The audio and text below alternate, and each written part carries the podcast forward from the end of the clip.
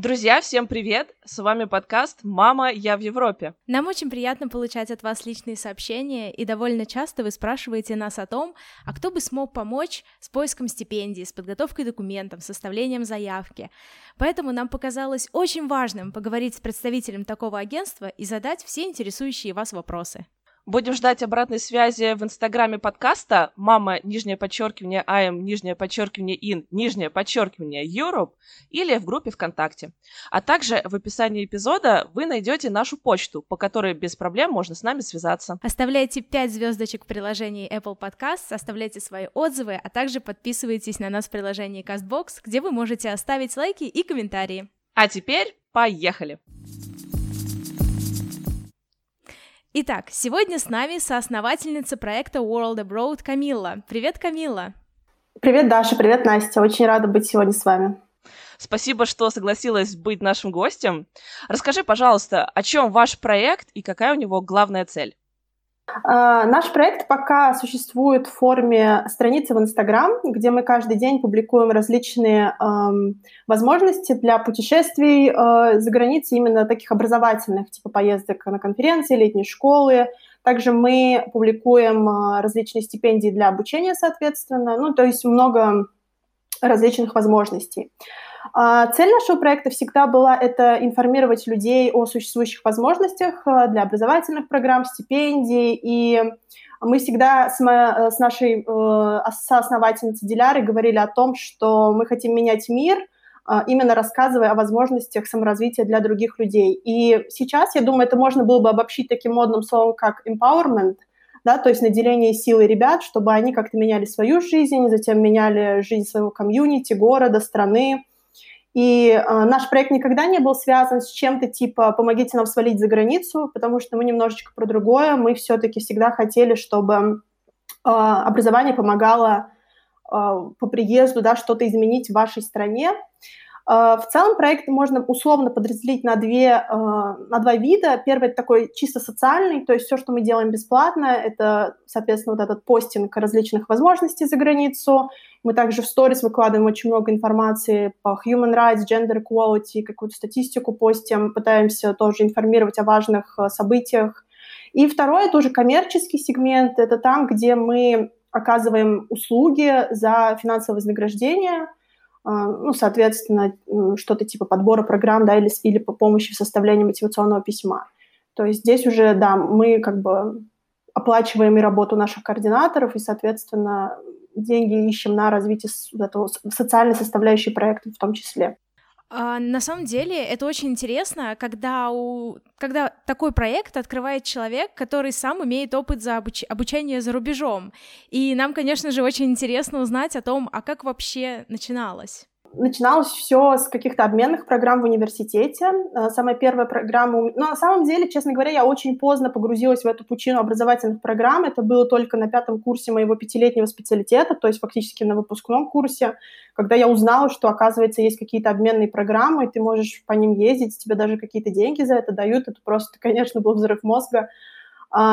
И первая моя сама поездка, она была на месяц всего в Гиссен, э, в Германию. Там у меня была такая супер скромная стипендия, по-моему, 400 евро, что ли. А, и после этого, знаете, это уже было как по накатанной. Ты уже как-то чувствуешь драйв, что, о, оказывается, можно и это, и это, и это. И затем уже я поехала по обмену в Лейпциг, тоже в Германию, уже на 6 месяцев через программу Erasmus+. А, это такие партнерские соглашения между университетами, в принципе, есть во многих а, университетах. И то есть это было тоже очень круто. Туда уже я поехала как а, в рамках своей аспирантуры в Казанском университете.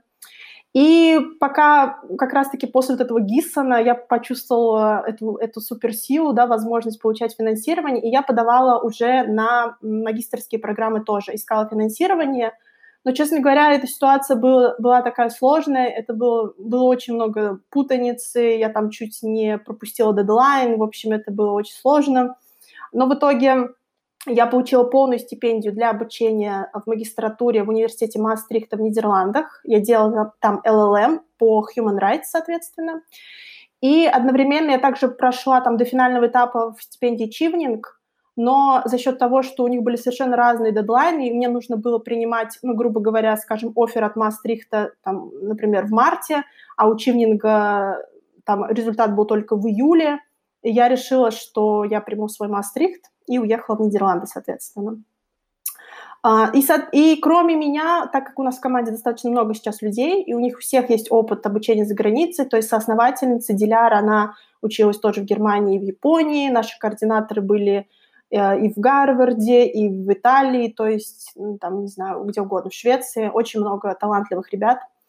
Поэтому действительно мой опыт э, заграничный, он сильно помогает в развитии самого проекта, потому что я как бы знаю все эти сложности, проблемы и неуверенность в себе ребят, поэтому это помогает, конечно. Но я не скажу, что ты поздно погрузилась в эту тему, потому что я тоже а, начала искать какие-то программы на последнем курсе своего тоже специалитета, и прошло потом еще три года до того момента, когда я отправилась на учебу. Так что все возможно.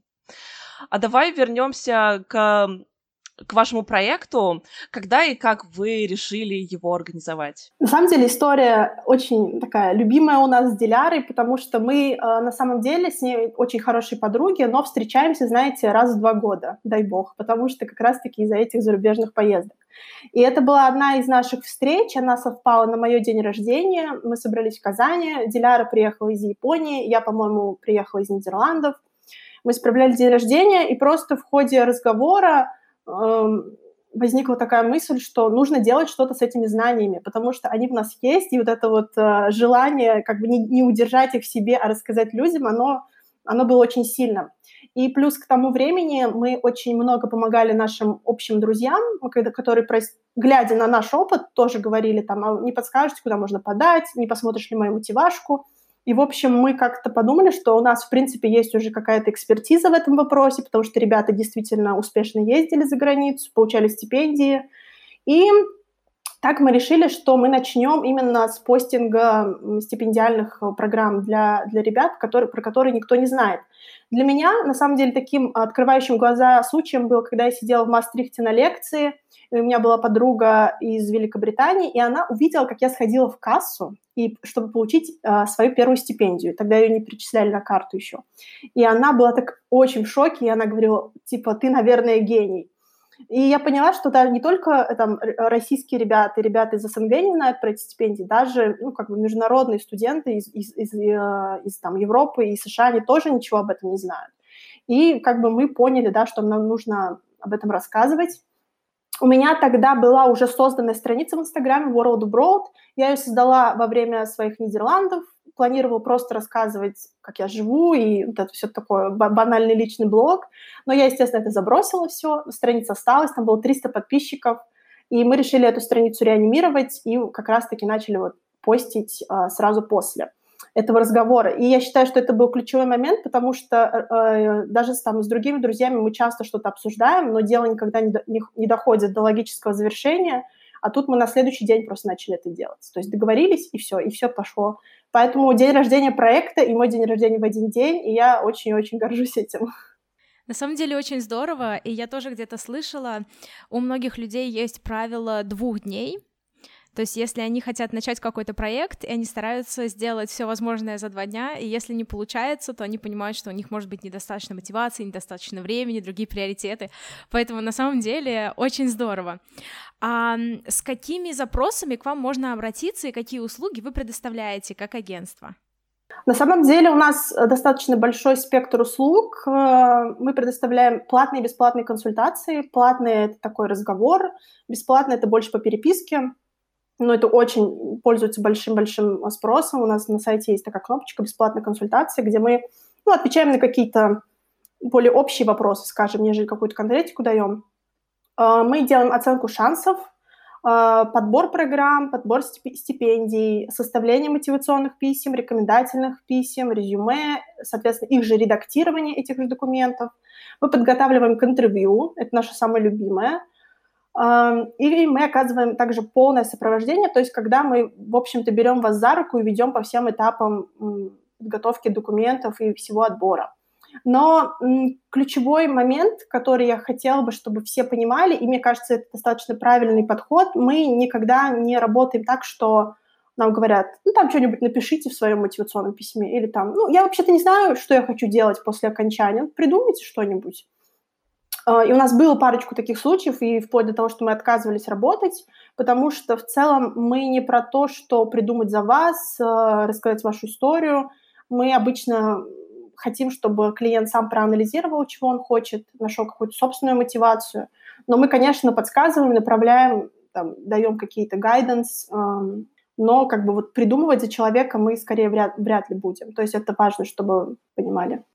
А вот еще э, следующий сразу вопрос. Есть ли какой-то kit или начальные данные, с которыми, эм, если обратиться с вами с такими данными, то вы берете этого человека. Допустим, берете ли вы человека, который не говорит на иностранных языках, но хочет куда-то поступить? А, ой, это такой болезненный вопрос, потому что мне кажется, mm-hmm. что из тысячи сообщений, которые мы получаем в World Abroad, там, не знаю, 500, это я не знаю английский язык, но я очень хочу учиться, или там все что угодно. А, Понятное дело, что есть какие-то программы, где ты сначала изучаешь язык, а потом поступаешь, но мы скорее просто можем направить и рассказать, что есть вот такой-то программ с, языко... программа с языковым годом, но нам все-таки сложно будет работать. И как бы самый такой логический вопрос, который напрашивается, а как ты будешь учиться, да, если ты совсем не знаешь английский язык, что ты ну, хочешь? Потому что даже зная английский язык, учиться очень сложно, честно говоря. Поэтому, э, да, мы скорее... Э, берем тех студентов, которые уже понимают, что они хотят, насколько это сложно, что им потребуется сдать э, IELTS там, или TOEFL, и, и ну, как бы какое-то понимание у них должно быть. Но на таком прям сильно, сильно сырых нет, мы скорее не берем. А в какие страны чаще всего хотят уехать ваши ребята и с какими стипендиями и грантами вы готовы помочь? Э, из стран, э, куда большинство наших клиентов едут, это больше всего Швеция, Германия, Нидерланды, Венгрия, Франция, Корея, Италия и программа Erasmus Mundus, да, которые в разных странах. Но здесь иногда происходит столкновение желаний клиента и реальности. То есть клиент может сказать, я хочу в Австрию, в Швейцарию или в Великобританию, но ты понимаешь, что там ну, стипендий практически нет, их очень мало, а если они есть, то там одна – супер престижная. И тогда, конечно, а, мы, нам приходится переориентировать клиента и рассказывать ему о том, что, ну, к сожалению, здесь нет, но вот, например, рассмотрите Швецию, классная страна. А, поэтому приходится делать так. А, большинство клиентов идут по пути того, что где стипендия, там и я. То есть, в принципе, им не так важна страна, либо было полное финансирование. И таких студентов, в принципе, большинство. То есть они готовы отказаться от какого-то желания учиться там в Великобритании, но согласно, грубо говоря, на Швецию, главное, чтобы было финансирование. А, что, в принципе, наверное, как бы хорошая позиция, но иногда, да, если, ну, то есть это опять показывает о том, что человек, в принципе, ему все равно, да, он хочет просто поучиться за границей, что, в принципе, тоже достаточно как бы релевантная, нормальная причина учиться, но мы стараемся не ставить все фишки на только государственные стипендии, потому что они очень конкурентные, и стараемся всегда иметь несколько запасных планов, то есть если студент хочет государственную стипендию, мы говорим ему, что окей, но рассмотри еще университетские, они менее конкурентные, либо же иногда мы предлагаем и совершенно запасные планы, типа стран с бесплатным образованием, да, как в Германии, например. Uh, у нас, к сожалению, бизнес-модель такая, можно сказать, дурацкая. Если мы видим, что что-то идет не так, и, и клиент наш не поступает, мы иногда подаем его в совершенно дополнительные университеты, иногда uh, сами говорим ему, окей, хочешь вот поступить там в этот университет? Ну, в смысле, что мы подадим тебя? Он говорит, да, и мы просто сами там в последнюю минуту подаем документы, потому что видеть грустных, разочарованных людей, с которыми ты на протяжении года работаешь и узнаешь их близко, это ну, грустно, и хочется, чтобы какой-то результат вышел. Поэтому, в принципе, э, грустно говорить о том, что Германия часто является запасным планом для многих людей именно за счет того, что там бесплатное образование потому что, ну, как бы я так всем сердцем люблю Германию, и мне кажется, что это должен быть first choice просто и, и, и несмотря на наличие стипендий или бесплатного образования, но часто случается так, что Германия действительно остается таким запасным вариантом. Типа, окей, я не поступил ни на одну стипендию, но ладно, я найду деньги на проживание, а учиться буду бесплатно. Вот, поэтому так тоже получается. А почему люди ориентируются именно на государственные стипендии в первую очередь? Я думаю, что это связано с, информированностью в основном. То есть они знают, что есть Chevening, они знают, что есть DAAD, они знают, что есть Fulbright, и все. А дальше как бы они не делают research и не понимают, что в принципе что-то другое есть. А эти стипендии настолько известны, что я даже как-то видела, что их а, публиковали в журнале Космополитен. То есть их, про них знают все. Вот. А про остальные, конечно, мало. Про университетские, а когда мы говорим про какие-то частные фонды, то это вообще нулевое знание. А вот если рассмотреть такой сценарий обращения, когда у студента вот есть большое желание отправиться куда-нибудь за границу, но он не знает, что нужно сделать. С чего вы обычно начинаете работу? А, тут нужно... Здесь можно разделить на два сценария. Первый — это такой фундаментальный сценарий, когда ты, э, как я уже сказала, да, ищешь свою осознанность, ты, ты задаешь себе вопрос, куда я хочу, а зачем я туда хочу? Я хочу просто пожить там в Италии, да, я, я знаю, и там пицца-паста, я хочу э, насладиться год. Либо ты хочешь а, просто там пожить в какой-то многонациональной культуре там, и, и поехать в Нидерланды, где одни из самых международных университетов, хочешь познакомиться с разными культурами. Или ты реально заточен на то, чтобы получить супер крутое образование в своей сфере и потом начать искать работу через стажировки, там и все что угодно.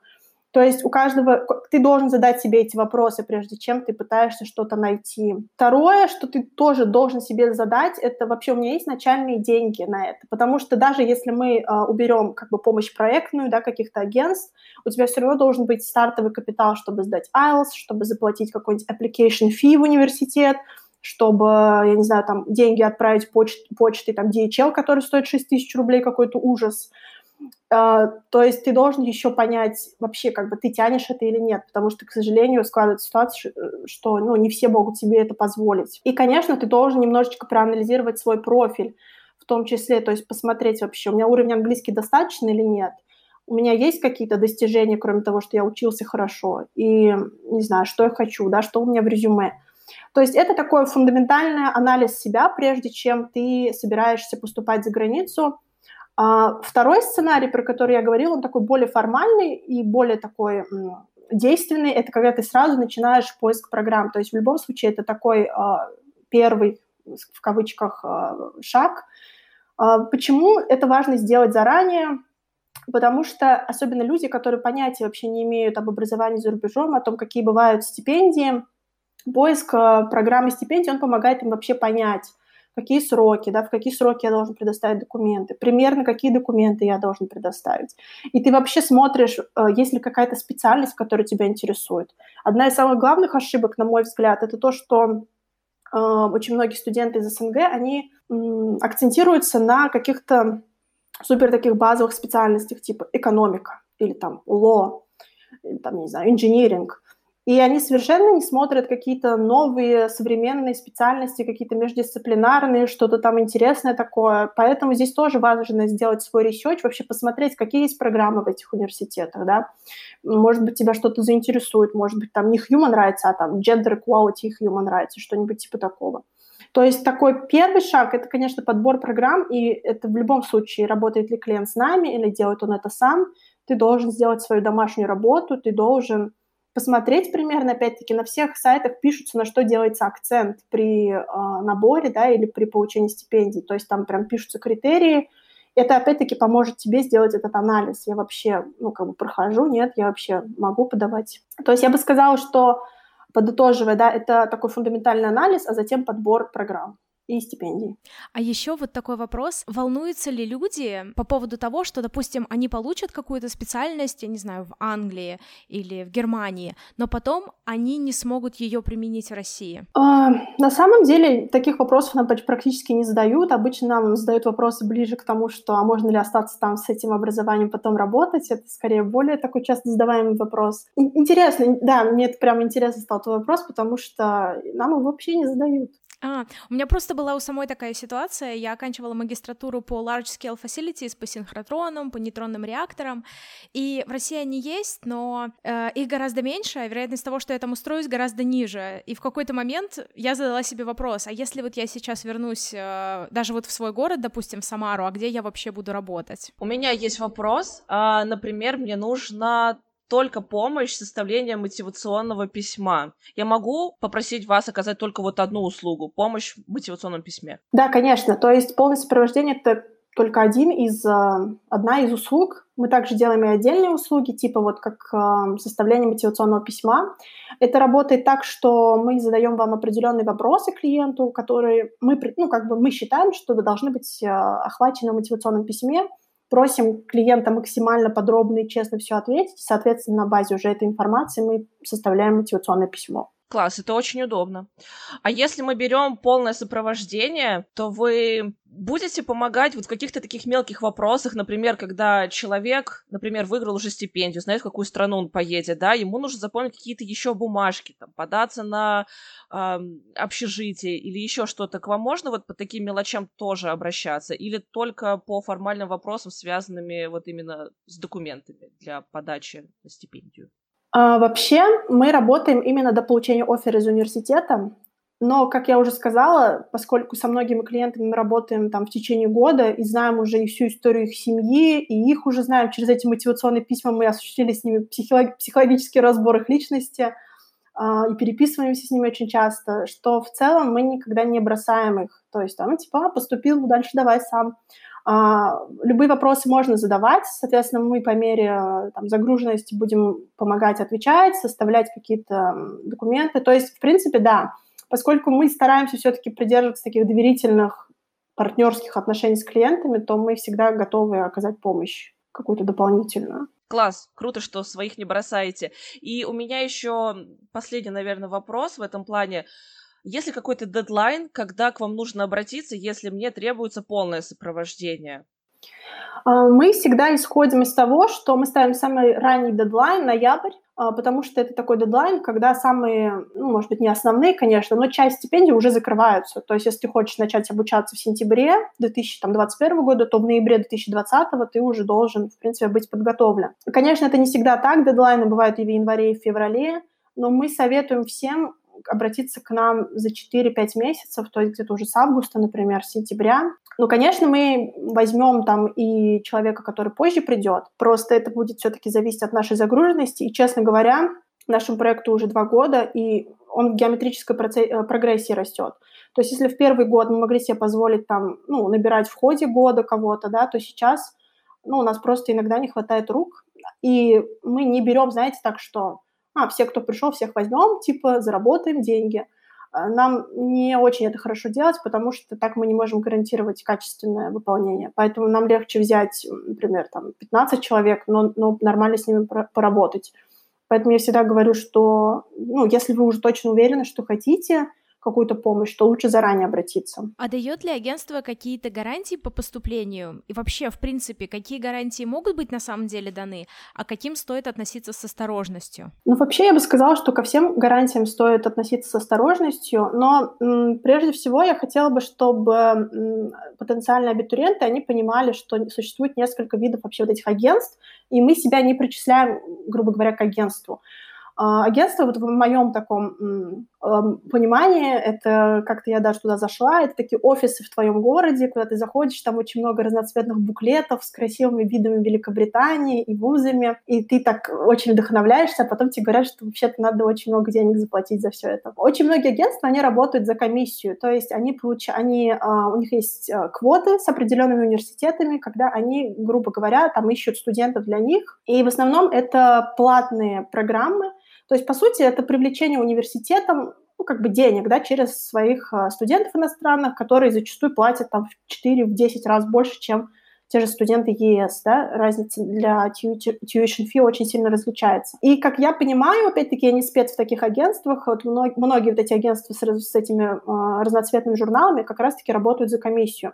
Это неплохо, э, потому что для человека, у которого есть деньги, который э, готов их вложить в свое образование, это прекрасно, потому что у этих агентств есть долгосрочное сотрудничество, они знают э, там всех людей в этом университете, они знают все документы, и, в принципе, я предполагаю, что там нет никаких проблем с поступлением, поскольку это такая протоптанная дорожка. Нам даже самим предлагали, кстати говоря, стать агентами нескольких университетов Великобритании в Новой Зеландии, но мы отказались, потому что все-таки а, основная целевая аудитория нашего проекты, это люди, которые все-таки ориентируются на финансовую помощь. И поэтому мы пока, по крайней мере, хотим работать а, только с ними. Когда же мы говорим об, об образовательных проектах, таких в Инстаграме, в принципе, сейчас достаточно много стало.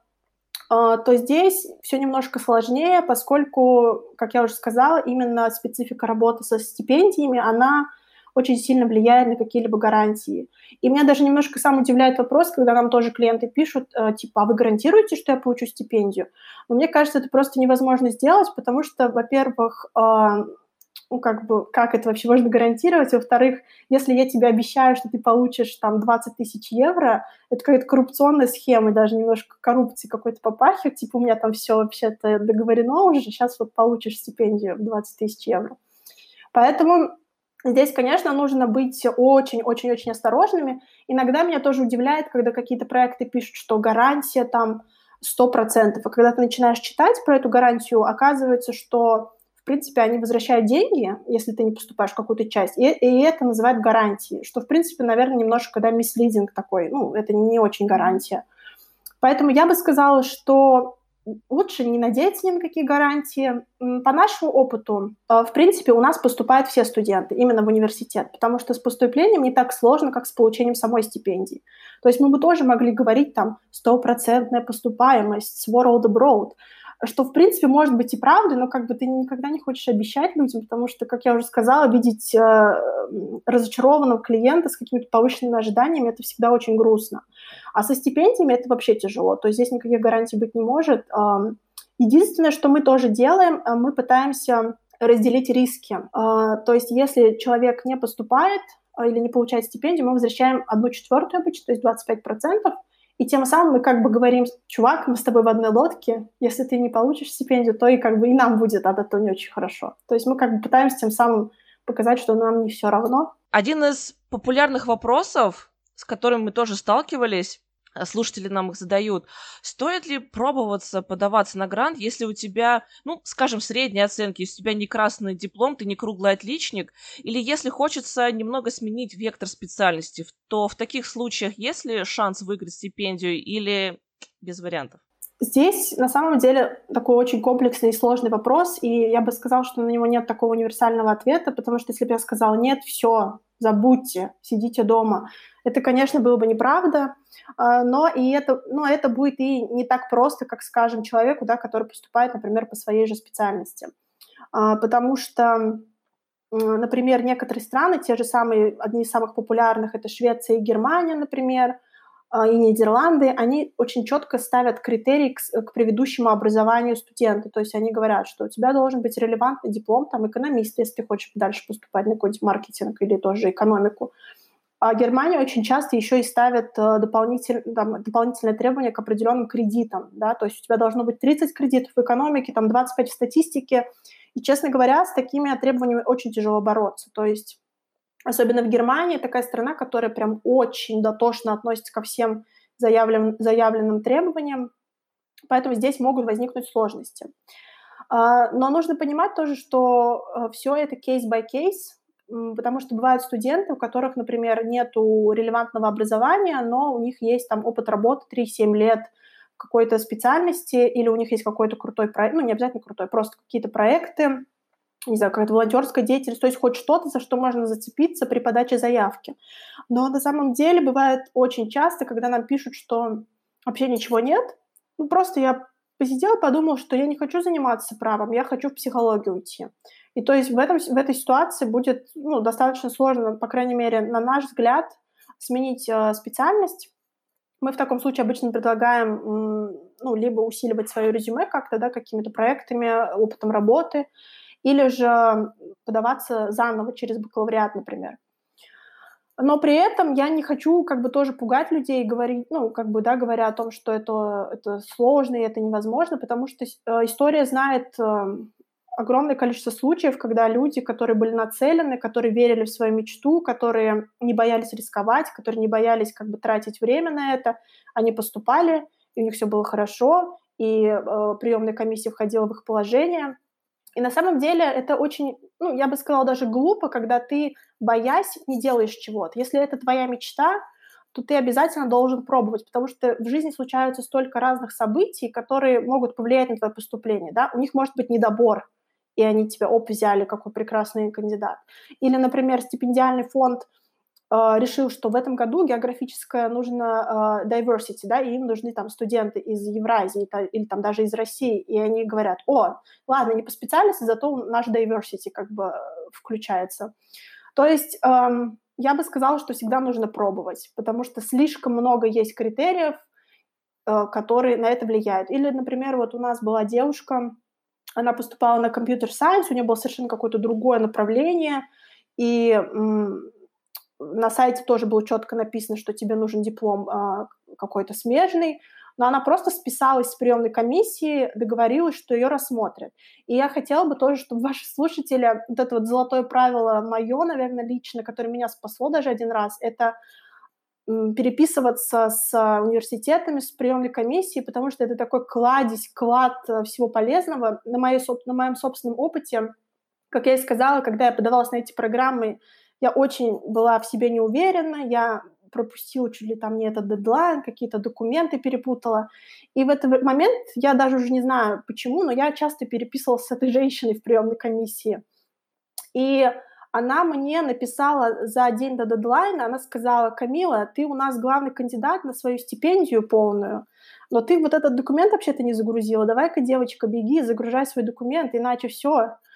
Uh, и я там была еще не в городе, бегала и загружала. И после этого я приехала, просто uh, встретила ее там какой-то в первый день, поблагодарила от всей души, и она меня помнила, понимаете? Она меня помнила. То есть это предубеждение о том, что там сидят какие-то люди, они вообще на мои вопросы отвечать не будут, я им не нужна. А, это, в принципе, неправда. Видимо, там работают очень такие passionate люди, которые готовы тебе помогать. Поэтому, если это ваша мечта, да, говоря про смену специальности, возвращаясь, пишите, спрашивайте, переписывайтесь, были ли у них в практике такие случаи, когда поступали люди, которые не по специальности пришли. А, если же мы говорим про оценки, то с оценками тоже на самом деле двоякая ситуация, потому что все зависит от вида стипендии. А, бывают стипендии типа excellence, то есть когда они прям напрямую ищут людей, которые учились а, на высокий балл, входят там в топ своего выпуска. Как раз-таки такая стипендия была у меня, High Potential Scholarship университета Мастрихта, где они просили, чтобы а, выпускники входили там в топ-5 своего выпуска. Ну, кстати, есть такая хитрая ситуация, ты не знаешь, что такое топ-5 выпуска, то ли это твоя группа, то ли это весь поток, что эти хитрости можно использовать. А, то есть, понятное дело, что в такой стипендии пройти с не очень хорошими оценками будет ну, тяжелее. И есть другие стипендии, которые делают акцент на социальную значимость твоей специальности, на лидерские качества, на а, опыт работы, да, вот типа, типа Визбил где, конечно, оценки также играют роль, они будут также критерием отбора, но, возможно, они будут не принципиальным именно таким, то есть если у вас будут четверки, вас ну, там, сразу не отсеют, вас, в принципе, будут смотреть в, в общей совокупности всех ваших остальных ну, критериев и ваших достижений. На самом деле очень интересно, потому что мы как раз однажды брали интервью у девочки, которая сейчас учится в Италии, у нее была именно такая ситуация, что она меняла специальность, в этот год был недобор, и ее взяли. Вообще, на самом деле, да, э, очень важно созваниваться, списываться с кураторами и спрашивать у них всю информацию. Мы стараемся это всегда тоже подчеркнуть. А есть ли у вас какая-то история, которой вы особенно гордитесь по кейсам агентства? То есть, я не знаю, выигрыш какой-то конкурентной стипендии или поступление, в, э, я не знаю, в очень классный вуз? Ну, честно говоря, мы прямо как такие мамочки проекта гордимся всеми нашими детишками, потому что, как я уже сказала, да, много раз, когда ты общаешься долго с человеком, он тебе становится и другом, и ребенком, и все, все что угодно, поэтому это счастье, любой успех, особенно если человек так искренне радуется, знаете, они, а, клиенты все очень искренне радуются. Uh, наверное, один, одна из там таких ярких историй, которая вот именно в моем сердце заняла какое-то место, это история нашей клиентки. Она поступила по программе Erasmus Mundus, очень престижной, там было 20 стипендий, где-то 550, что ли, человек на место. И здесь было даже дело не в том, что престижная стипендия, да, или еще что-то, а в том, что наш клиент очень не верил в себя. То есть, когда она подавала заявку и пыталась как бы на, к нам на сопровождение прийти, она говорила, ну, вообще-то я не пройду, вообще-то я не очень, как бы, ну, достижений у меня нет, это, это скорее мечта, чем какая-то реальность. А мы, когда посмотрели ее резюме, даже, ну, вообще, ну, то есть мы говорим, ты что, давай самый престижный стипендии выбираем. Ну, то есть тебе даже бэкап-планы не нужны. Она говорила, ну, давайте, ну, как бы, я, я не верю. И в итоге, ну, понятное дело, что профиль был крутой, у нас уже как бы глаз намылен на это. И когда э, клиент получил офер, ну, то есть это было столько, там такое сообщение было о том, что я смотрела, я мечтала, но я никогда не думала, а тут я оказалась там. И вот эта вот невера в себя, которая превратилась в такой грандиозный успех, это как раз-таки делает эту историю моей любимой, потому что, наверное, я вижу в этом в какой-то степени себя. Когда я подавалась на эти стипендии, я подавалась очень рандомно. То есть я никогда не думала, что да, я вообще-то сейчас быстренько подамся и стипендию получу, все будет классно, уеду учиться. Я подавалась больше скорее из какого-то эксперимента, можно даже сказать. Хотя сейчас я понимаю, да, особенно когда ты видишь очень много профайлов в ходе своей работы, я понимаю, что мой, конечно, был в принципе сильным, но я настолько этого не понимала, у меня настолько не было веры в себя, что это, в принципе, то, что мы тоже стараемся немножко как бы именно через нашу страницу в Инстаграме передать людям, о том, что там простая девочка из города Стерлитамака, да, может э, проучиться, там, получить эти тысячи евро стипендиями, найти там, пройти стажировки в различных странах. Поэтому, наверное, вот это моя самая любимая история. Она с этого года. Во мне она тоже откликается, потому что я точно так же не верила в себя. Мне казалось, кто мне даст эти 40 тысяч евро, но ну, это нереально получить такие деньги на образование, и вуаля, стипендия Erasmus Mundus. Мне, в принципе, очень понравилось все, что ты рассказала о деятельности вашего проекта. Это очень близко и схоже с целью и нашего подкаста в том числе, доказать людям, что все реально, что возможностей очень много, главное искать, верить в себя, а вы с этим еще и напрямую помогаете. Um, задам вопрос таким бонусом. Есть ли какие-то предубеждения об образовании за рубежом в целом? Да, конечно, я думаю, что их очень много. Не знаю даже, откуда они все, как они все были да, внушены людям. Первое — это, конечно, дороговизна, то, что образование за рубежом для богатых. Но как, как и ваш подкаст, и наш проект, мы стараемся да, этот стереотип разбить тем, что своим опытом прежде всего, да, возможно, и как бы тем, что мы рассказываем про какие-то стипендии. Второй стереотип — это возраст, э, твой возраст. Прям тоже, наверное, из тех тысяч, про которые я вам говорила, да, сколько люди спрашивают, можно ли учиться без английского, оставшиеся спрашивают, мне 26 лет, могу ли я на что-то претендовать, или все, да, мне уже пора умирать, ни на что я больше не годна. И я не знаю, откуда это тоже берется. Я бы не сказала, что у нас в России есть какая-то как климатизация да, людей, которым за 25, но люди боятся, что они не смогут поступить, хотя это, в принципе, ну, прям вот самый такой стереотип-стереотип. У меня в Мастрихте были и 30-летние на магистрской программе, и был даже какой-то супер взрослый за 45 лет, ну, то есть вообще нет никаких. И даже если вы будете делать свой research, вы увидите, что ни на одной программе обучения нету критерия, типа мы принимаем там до 25 лет, например. Со стипендиями может быть немножко другая э, ситуация. То, э, например, некоторые стипендии типа DAAD, они просят, чтобы вы получили свой диплом там не менее 5-6 лет назад. Ну и в целом, да, если вам за 30, наверное, на стипендию могут, э, ну, как, это может как-то немножко повлиять на стипендию потому что у них считается, что, наверное, ты должен что-то подкопить, возможно, как хотя бы часть на свою стипендию, но опять-таки это не факт. То есть ты можешь получить стипендию, и за, когда тебе будет за 30 лет, вообще без проблем.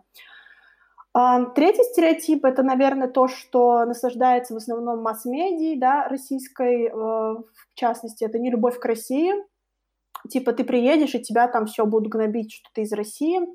Я не могу сказать, что это прямо совсем неправда, потому что даже в моей э, личной истории парочка случаев бывало. Но знаете, там, если один человек что-то тебе мог сказать, там, из тысячи с тем, которым ты общался, то это не не любовь к России, это просто человек, который, ну, как-то со своей позиции. То есть этого тоже не нужно бояться, никто там не бьет людей, которые приезжают из России, никто их не унижает, они полноправные члены общества, то есть никто не обращает на это никакого внимания. А, и, кстати говоря, может быть тоже такой стереотип – это мой английский недостаточно хорош для обучения за рубежом. Типа, да, я знаю английский, но разве я смогу на нем учиться? И, в принципе, конечно, я считаю, что это большая проблема в том плане, что действительно первое время, возможно, будет тяжело, потому что задают много, особенно, да, по праву нам задавали там неделю прочитать по 400 страниц. Конечно, с, если английский средний, у тебя просто будет больше на это времени уходить. То есть там, ты не успеешь сходить в клуб потусоваться, возможно, ты будешь жить в библиотеке, как я. Но при всем при этом тоже с английским связано о том, что типа, ну вот там будут native спикеры, как я буду с ними общаться, они меня не будут понимать, у меня акцент. На самом деле у меня было очень много друзей native спикеров и из Штатов, и из Великобритании, и они все просто восхищались тем, что я разговариваю на иностранном языке. Потому что они говорили, я не знаю больше никакой язык, я разговариваю только на английском, типа, дюд, давай, успокойся, типа.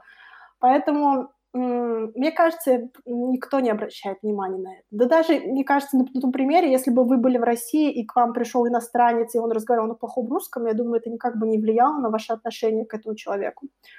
Поэтому я думаю, что вот это вот основные предубеждения, которые есть, но они все такие из серии, ну да, есть, но это неправда. Спасибо большое, на самом деле, эм, такие замечательные как сказать, замечательное рассеивание предубеждений, потому что очень часто вот абсолютно все, что вы говорите, я слышу от каких-то своих друзей и знакомых, которые хотят попробовать, э, но их постоянно что-то останавливает. И спасибо большое за интервью сегодня, потому что это было просто, ну, очень-очень интересно и кладезь полезной информации. Да, ребят, все, все, кто думал про образование, про то, что, возможно, нужно податься на стипендии, не тяните. Камила сказала, какие дедлайны. Чем раньше, тем лучше. Мы, конечно же, в описании оставим все ссылки на их проект. Мне лично он тоже очень нравится. Я слежу за вашими сторис. Там вы столько вопросов разбираете. Мне кажется, вообще даже на уровне просто информационной поддержки вы тоже делаете очень много. Спасибо вам за вашу работу. Спасибо большое, девочки. Мне было очень-очень приятно с вами поболтать. И да, пожалуйста, и вы всегда, всегда welcome в нашем проекте. Можете писать, спрашивать. Э, не знаю, можем еще что-то делать вместе обязательно. Спасибо большое. Ребята, с вами услышимся уже через две недели. Всем пока. Пока-пока.